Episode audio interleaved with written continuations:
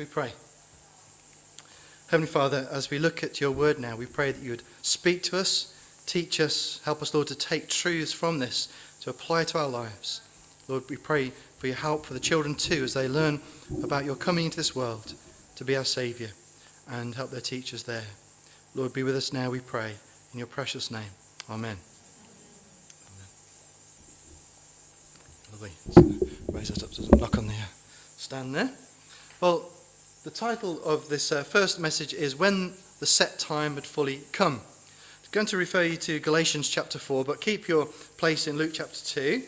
Um, that's if you have your place there. Um, but Galatians chapter 4, verse 4 to 7. And we're going to kind of have this as our anchor uh, for our studies over these next uh, few weeks. So, Galatians uh, chapter 4, and beginning at uh, verse 4. When the, um, oh, by the way, I'm reading from the, the Christian Standard Bible, but uh, it should be very similar to whatever version you have. When the time came to completion, or when the set time had fully come, God sent his Son, born of a woman, born under the law, to redeem those under the law, so that we might receive adoption as sons. And because you are sons, God sent the Spirit of his Son into our hearts, crying, Abba, Father. So you are no longer a slave, but a son. And if a son, then God has made you an heir. So we're going to use these verses as an anchor as we go through these studies, and uh, particularly we're look, looking at verse 4 this morning, when the time came to completion, or when the time, the set time, had fully come. Hence the title of the message this morning. It was the right time when Jesus was born. It was the right time. Now, it was the time of completion. It was the time that God had set for when his son was to be born into the world. And because it was part of a plan, part of a set time, it gives us that picture of God who's a God who is in charge of time and a God who is organizing things according to this great plan. It wasn't a random time, it was a set time. It was a time of completion. In other words, there was something being worked out that came to completion when Jesus was born into this world. Now, when did it happen in human history? Well, in human history, as Luke chapter 2 tells us, it was when the Roman Emperor Caesar Augustus was on the throne, and the governor of Syria at the time was Quirinius. So that's when it was in human history.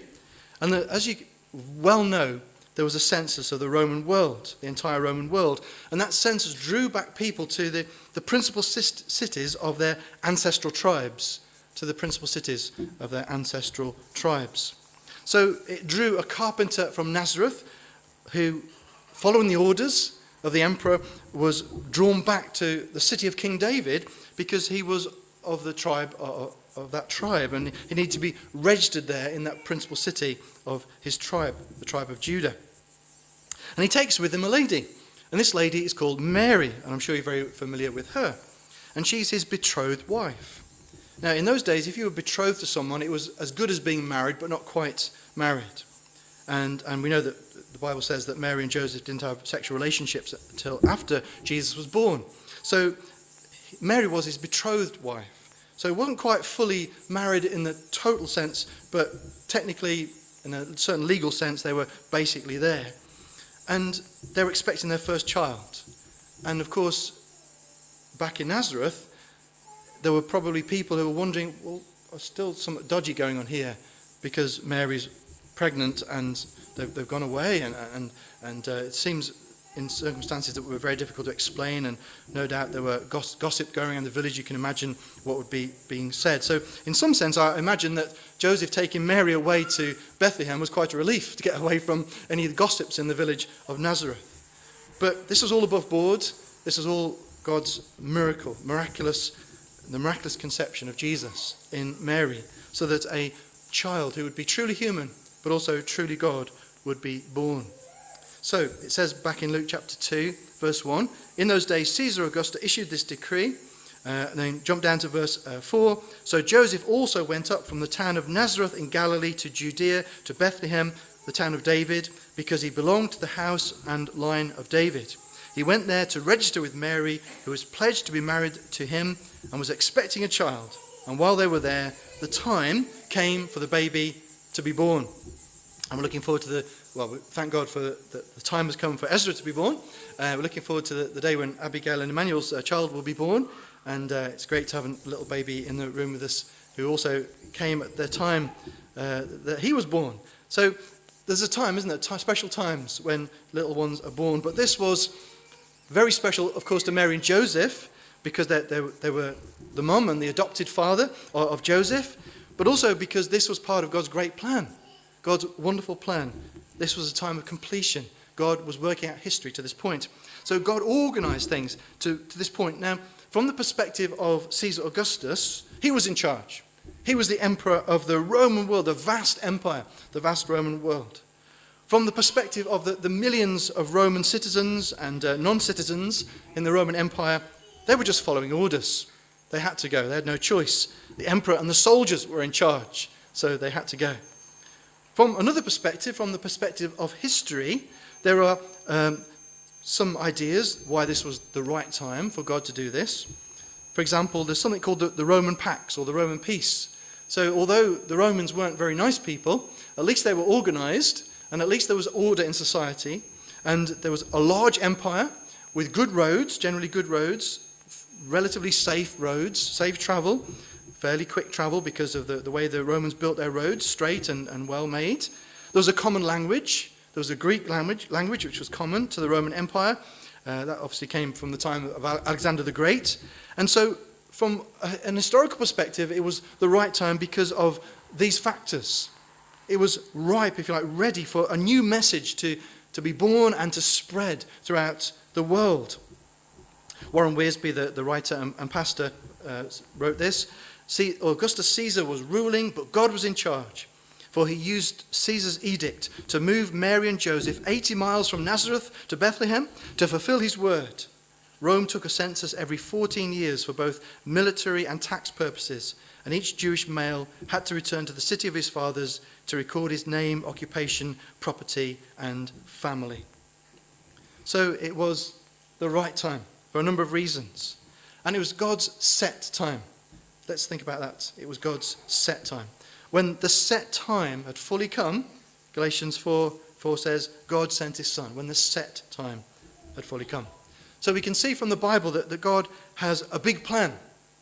God has a great plan, and this event of Jesus coming to the world was a completion of this, this phase of the plan, a time of completion, according to a set time. We can also see how, as we look through the Bible, as we look through history, we can see how God's amazing plan touches the lives of nations. We can see how it touches the lives of families. We can see how it touches the lives of individuals and down to the details of life, down to even the small details of life.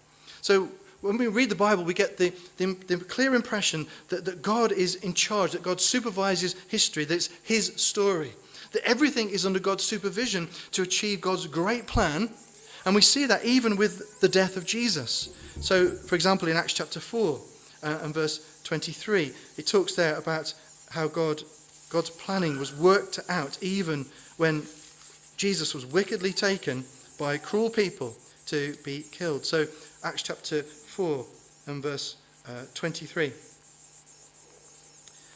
After they were released, that's the apostles who'd been uh, put in prison for a time. After they were released, they went to their own people and reported everything the chief priests and the elders had said to them. When they heard this, they raised their voices together to God and said, Master, you are the one who made the heaven, the earth, and the sea, and everything in them. You said through the Holy Spirit by the mouth of our father David, your servant. Why do the Gentiles rage and the peoples plot futile things? The kings of the earth take their stand, and the rulers assemble together against the Lord and against his Messiah. For in fact, in this city, both Herod and Pontius Pilate, with the Gentiles and the people of Israel, assembled together against your holy servant Jesus, whom you anointed, to do whatever your hand and your will had predestined to take place. So we see there a picture of human people making choices, wicked choices, but God was supervising and working out his plans and purposes, even in the death of Jesus. So God is in charge, even supervising what these people did to our Saviour Jesus. Uh, How can we get head around that? We can't, can we? That, that God can do that, but that's what the Bible presents to us. But we also see from the Bible that God exercises his master plan and his sovereignty in such a way that people are still responsible for their own actions and choices. So God exercises his sovereignty in working out his plans and purposes in history in a way which does not make you and I into robots, kind of following blindly. We still make our own choices, we still make our own decisions, good or bad. Caesar made his choice, didn't he? He wasn't listening to God, but he made his choice. He made his own choice. Millions had to follow. They probably didn't, they obviously didn't have a, a, a choice. But the ancestors of Joseph and Mary, they lived their lives. Uh, they made their own choices. The family going back to Abraham and beyond, people made their choices, good and bad, all through history. But God was weaving his plans and purposes through history to lead to this point of completion, to the set time when his son would be born into the world. And for me, there's a great encouragement, and hope it is an encouragement to you, that, that in the face of suffering, in the face of sadness, in the face of sin and evil, in the face of uncertainty, political, military, all the things that are going on in our world today, that God has a, a plan. God has a plan for this world, God has a plan for nations, God has a plan for your life and for my life, and we need to hold on to that at this time. You see, God is unfolding his plan to, to bring light into the darkness, into this darkened world. God is working out his plan to, to bring a light that the darkness cannot overpower. Presidents, prime ministers, dictators think they rule the world. Big corporations think they rule the world. The billionaires and the trillionaires of this world. But we know better from what God says. He is in charge. And I, I don't know about you, but we're probably all suffering psychologically at this point, aren't we? When we a new variant of COVID coming and, and, uh, and the media's presenting to us the, the, the worst case scenarios seems to be all the time pumping it into us and there are things to be concerned about, there are things to be wary of and we do need to take care. But we live in such a, an atmosphere, don't we, where it's all doom and gloom. What's going to happen is the world going to, to burn up? Is the world going to overheat and all going to burn up? Is the, uh, the world going to fall into war? What's going to happen in between border between Russia and the Ukraine? What's going to happen if the, the new variants have come out? What's going to happen if the, the vaccines struggle to, to keep up and, and, help to keep us safe? And a lot of uncertainties and uncertainties in our family lives, our personal lives, choices and fears that we're experiencing. But it's encouraging to know that God is in charge, that He's in charge of history. We can trust in Him. Your life, individual life, may feel in such an impossible mess of uncertainty at this point. Maybe because of mistakes you've made, faults Maybe because of suffering of pain or illness, disease. Maybe just confusion about choices you've got to make.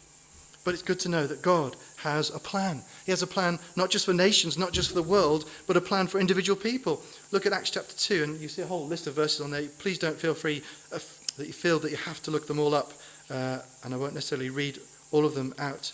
But um, I'd just like to read at least some of them to you to encourage you. Ephesians chapter 2, verse 8 and 10. This talks about the way that God saves us from our sins, puts us right with Himself, and also the way that He gives us a purpose for our individual lives. So, Ephesians chapter 2, verse 8. For you are saved by grace through faith. And this is not from yourselves, it is, the, it is God's gift, not from works, so that no one can boast. For we are His workmanship, created in Christ Jesus for good works, which God prepared ahead of time for us to do. God prepared good works for us to do. So when we believe in Jesus, in other words, we find that we are saved by the work of Jesus. We, we can't save ourselves. It's not by our works that we're saved. But when we believe in Jesus and find that we're saved by his works, his death on the cross, his sacrifice on our behalf, we find that we have a mission to fulfill. We have a purpose. We have a plan that God has prepared for us before, before time. Before creation itself, God knew you and loved you and has a plan for your life. Whatever mistakes you've made, whatever um, mess or hash you've made up to this point, you can turn to Christ and know that He will save you, forgive you, and give you a purpose and a mission to fulfill. Now, there are many prophecies um, and say I'm not going to necessarily read, read all, all them out here. But here's another encouragement to think as we look through history, as we look to this point, this completion point when Jesus came to the world, it was a fulfillment of predictions and promises that God had made throughout history. It just serves to emphasize that God is the Lord of history. Back in the Garden of Eden, just after Adam and Eve had disobeyed God and, and brought sin and its horrors into this world, God promises that there would be a child, a seed, a descendant or born to a woman who would crush the serpent's head, would crush the Satan's head, the tempter. So there's a prediction even back then that there will be a reversal of what sin has brought into this world through a child of, a, of the woman. About 2000 BC, God speaks to Abraham in Genesis chapter 12, verse 1, and he speaks about the fact that he's going to, from Abraham, bring a new nation from Abraham's descendants. And God promises there that uh, as Abraham uh, goes from his, his original home and, uh, and, and goes where God's going to show him, in verse 2, I will make you into a great nation and I will bless you. I will make your name great and you you will be a blessing. I will bless those who bless you, and whoever curses you, I will curse. And all peoples on earth will be blessed through you. And then verse, drop to verse 7. The Lord uh, again appears to Abraham. He's not got his full name, Abraham, yet. Uh, and he says to him, To your offspring I will give this land. To your offspring I will give this land. Now, later on, the Apostle Paul, who for many years was a, a Jewish scholar, he sees this passage in Genesis and he sees there a prediction of Jesus coming into the world in this promise to Abraham 2000 BC. And it says in Galatians 3, verse 15, that the promises were spoken to Abraham and to his seed, singular. The scripture does not say, and to seeds, meaning many people, but and to your seed, meaning one person who is Christ. So Jesus is a fulfillment of promises made 2000 BC, and I say there are lots of others. There's a prediction where Jesus, Messiah, would be born in Micah chapter 5, verse 2, Bethlehem. And that came true. And then we have a very rich prophecy in Isaiah, written about 600 odd years, nearly seven centuries before Jesus was born. And this gives us detail, de- details as to the nature of the Messiah, who, that he would be man, that he would be also God, that he would be in the family line of King David. Isaiah chapter 9, verse 6. We're going to probably hear this a number of times over the Christmas period. For to us a child is born, to us a son is given, and the government will be on his shoulders, and he will be called Wonderful Counselor Mighty God, everlasting Father, Prince of Peace, of the greatness of his government and peace there will be no end. He will reign on David's throne and over his kingdom, establishing and upholding it with justice and righteousness from that time on and forever. Prediction of Jesus, 600 plus years before he was born. So, all these, and there are lots of others we could have looked at, but these serve to show how God had a plan from the beginning, and that plan was to send Jesus and that the coming of Jesus was a time of completion of that plan to bring his son into the world. And it was through a particular nation that descended from Abraham, through a specific family line, the family line of King David, and it was to be in a certain place at a preordained time, and it was going to be the birth of the eternal King, the King of justice and righteousness and salvation. Now, when it comes to time, sometimes we ask the question, why has it taken so long? Do you ever ask that question? Sometimes we're in the middle of having flu or something like that and it feels like it's going on forever. Sometimes it's, how long are we going to be in this? It feels like it's forever. You feel like it's uh, going to go on. But usually we do recover from those illnesses. But sometimes we're in situations in our lives and it feels as if it's going on forever. Why is it taking so long? Why, is, why was it 2,000 years before the promise to Abraham came true? when Jesus was born. Think of all that's gone on in the world over those 2,000 years. Why has it been 2,000 years since Jesus died and rose again? Think of all that's gone on, the wars and the suffering and the struggle in our world. Now, we can't fully answer that question, can we? Because God hasn't said why He set the times as, as He does. But we can be encouraged because the God who so loved us and sent His Son to save us, well, He must have done it for a good reason then. If God loves you so much that He would be willing to send His Son, then we can trust His timings. We can trust His time scale. And when you're going through an individual crisis and it seems so long, you can trust God that He's got His timings, He's got His plans, His purposes. God did it for in that time scale for a good reason. It was a set time of the God with sacrificial love. Now, for some, the, the way into my next point is, maybe a controversial subject, but one of the several reasons, and I say there are several reasons, I won't go into them now, one of the several reasons why I don't believe that the world is millions and millions of years old, and I don't believe that humans have kind of been evolving for hundreds of thousands of years, one of the reasons is because of, if like, an aesthetic logic reason, or maybe a, a theological aesthetic logic reason. We see in the Bible that the, the good God grieves while a world suffers the effects of sin and disease and death.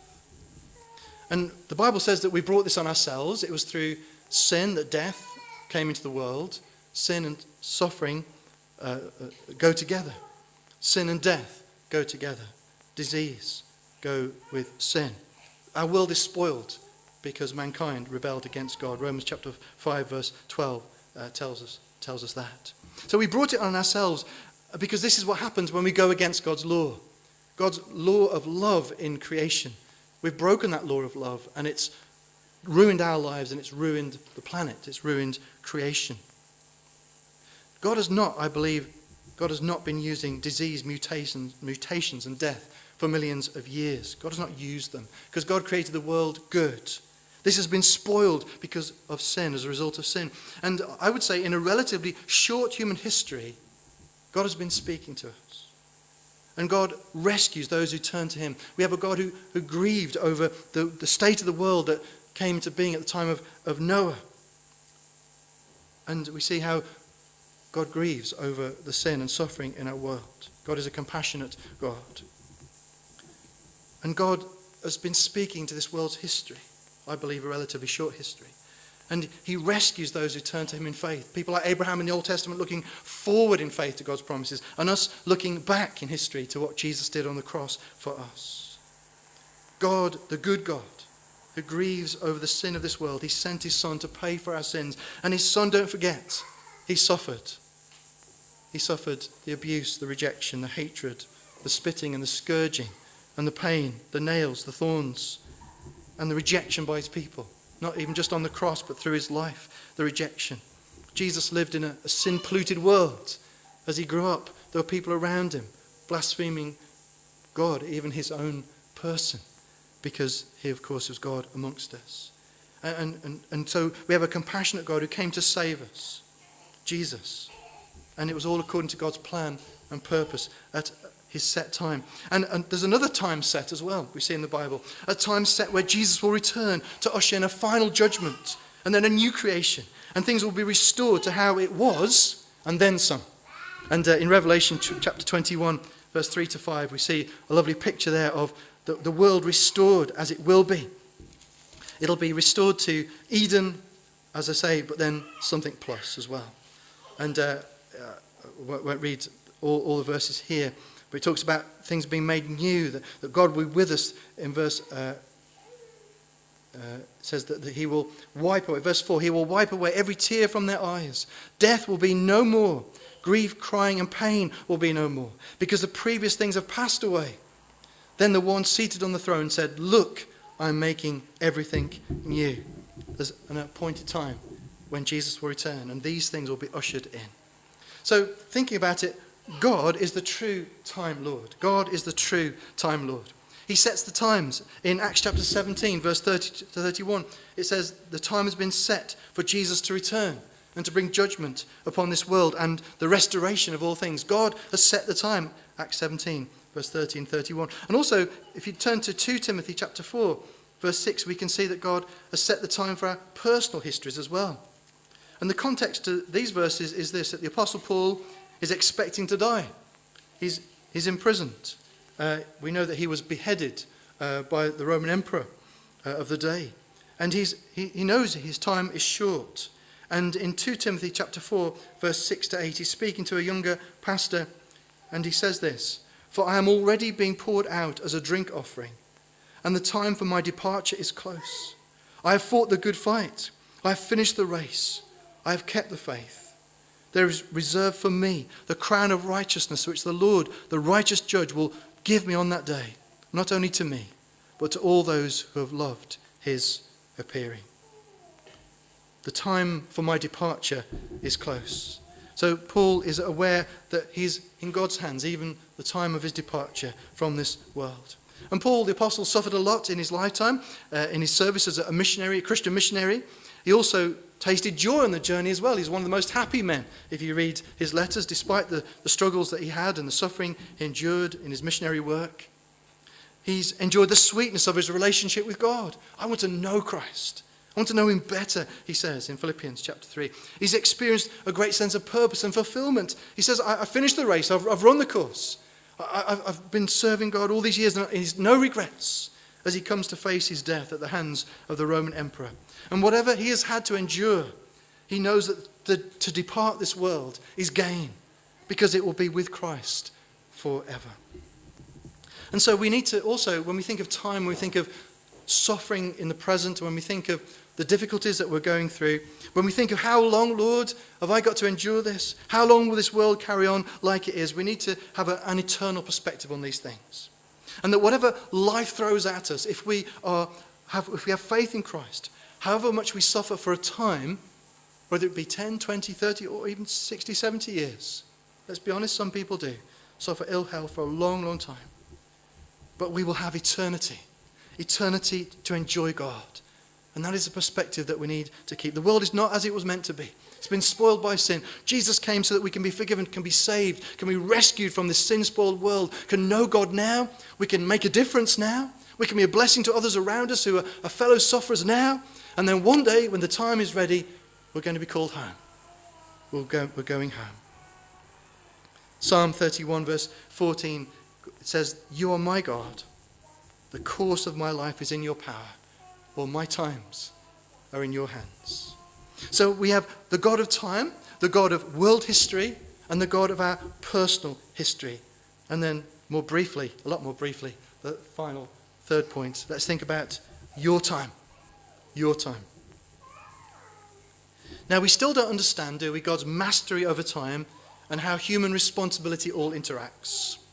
We can't work it out. I can't work it out. remember once um, uh, a pastor at a conference in Leicester years ago gave me an illustration that I haven't found bettered since. Now imagine this piece of paper, and on this piece of paper we've got an ant, okay? So we've got an ant on this piece of paper, and the ant is wandering around on this piece of paper, going wherever the ant wants. So the, the ant has got freedom to go wherever it likes. It can go on this piece of paper wherever it wants to, and it's living its life. And uh, I suppose we could be kind and put some food out for it. But uh, on this piece of paper, there's the ant crawling around. And you, as a human being, can take that piece of paper and you can keep turning it, moving all sorts of directions. You can take it across the room, you can bring it back, you can turn it round and round and round, and that ant is totally free. But you're in charge of the where the ant goes.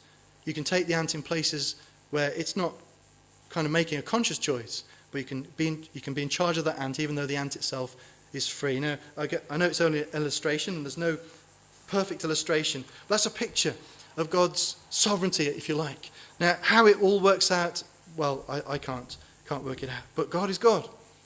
And therefore, that's uh, an obvious thing. God is going to be greater than our minds. Just like an ant could not understand us moving the piece of paper around to fulfill uh, the purposes that we might have. And to me, and I hope to all of us this morning, the mystery of suffering in the middle of it, in the midst of the unknowns of life, there is the encouragement of a God who sets the right time. Jesus came at the right time, at the set time. He came to save us. He came at the right time to intervene in world history when the Roman Empire was at its height. He came at the right time to intervene in our individual lives. If we're a Christian here this morning, we can testify that God stepped into our lives, God intervened in our lives at a certain point, and it was the right time. And God knows the right time to say to you, enough is enough. You've lived your life for me down here. You're coming home with me now. It's time to go home. God's got all the times sorted out. God is the master of time. He's the true time Lord. But you know, he also gives us responsibility. He gives us responsibility to make use of our time. In Ephesians chapter 5, verse 15 and 16, it talks there about making the most of our time because the days are evil. So, Ephesians and chapter 5 and verse 15 says there, Pay careful attention then to how you live, not as unwise people, but as wise, making the most of the time, because the days are evil. So God clearly gives us responsibility with time. We're to make the most of it. We're to take the opportunities that we have and to use them wisely. So God gives us responsibility with time. We have our time, in a sense, and we're responsible for it. In 2 Corinthians chapter 6, verse 2, it tells us there that we need to seize a certain time.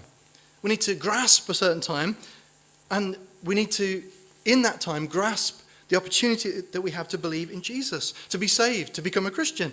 And what is that time? That time is today. That time is now. Now is the day of salvation, the Bible says. Why does it say that? It's an obvious thing in a way, but in a sense, it's very, very, very profound. Because we don't have a guarantee of tomorrow, do we? Every time you hear the gospel, every time you hear the good news about Jesus, you have that now. You have the opportunity to respond. Will you have tomorrow? I don't know. I don't know whether I will have tomorrow. When I had my stroke uh, five, six years ago now, uh, it could have been my time, couldn't it? I d- I didn't know the day before. I, I went to sleep feeling okay, a little bit, a little bit headache and a bit, feeling a bit strange. I woke up and, uh, and then other symptoms got checked out. I'd had a stroke. That could have been my time. I didn't know. But other people have gone to bed or got up in the morning and it's been their last day and they didn't expect it. What we do have is now. What we do now have is this opportunity. Today is a day of salvation. So if you're not yet a Christian, I encourage you, I heartily encourage you, I appeal to you, I urge you, seize the day because the time is limited. Jesus is a Savior who offers his rescue to, to you. He says, Come to me, all you who are weary and burdened by sin, and I will give you rest. I'll give you peace. He says that he will forgive us and bring us into a right relationship with God that will last forever. And we can have that certainty of a home in heaven instead of hell, which is what we deserve. So if you're not yet a Christian, seize the day. Make the most of the opportunity. Come and chat with me afterwards. Ask me any questions, please, or others that you know here.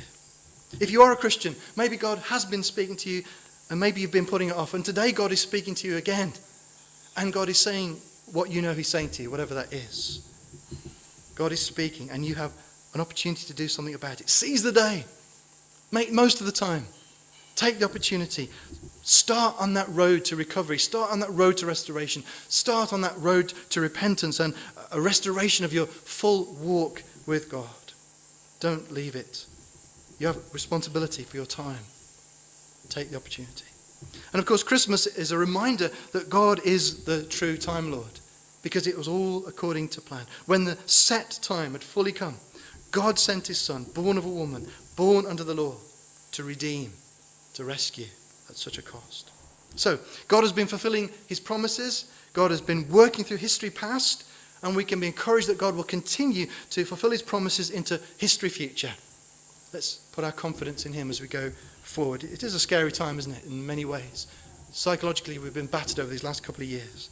Let's remind ourselves that He is in charge. And again, with all these uncertainties and fears in our world, it's comforting to know personally that God is in charge, that the, He is the Lord of time. And we have the, insur- the assurance, I was going to say the insurance, uh, but we have the assurance that the world will not crash out of control because Jesus in, ch- is in charge of the end of the world. Jesus is in charge of the end of this world. He will return and he will bring judgment. It won't be mankind that brings judgment, it'll be Jesus. He's in charge. And that's also an encouragement to us from another angle because when we look at the things that people do in our world and seem to get away with it, Jesus is in charge of judgment. There's an appointed time. But of course, we need to make sure that we're right with God because we're sinners, maybe from different circumstances, but we're all sinners who need to be saved. So we need to make sure in our own time, you know, when people say in your own time, and uh, well, you have some time, you have responsibility of your own time. And with your, in your own time, and now I would suggest, make sure that you're right with God before that set time for judgment, before your personal history is brought to its appointed end. And God, in His love for us, warns us to seize the time. It's because He loves us that we have these warning Bible verses. He, he wants us to respond to the gospel before it is too late. Today, He promises you. Today, believe and be saved. Do we pray?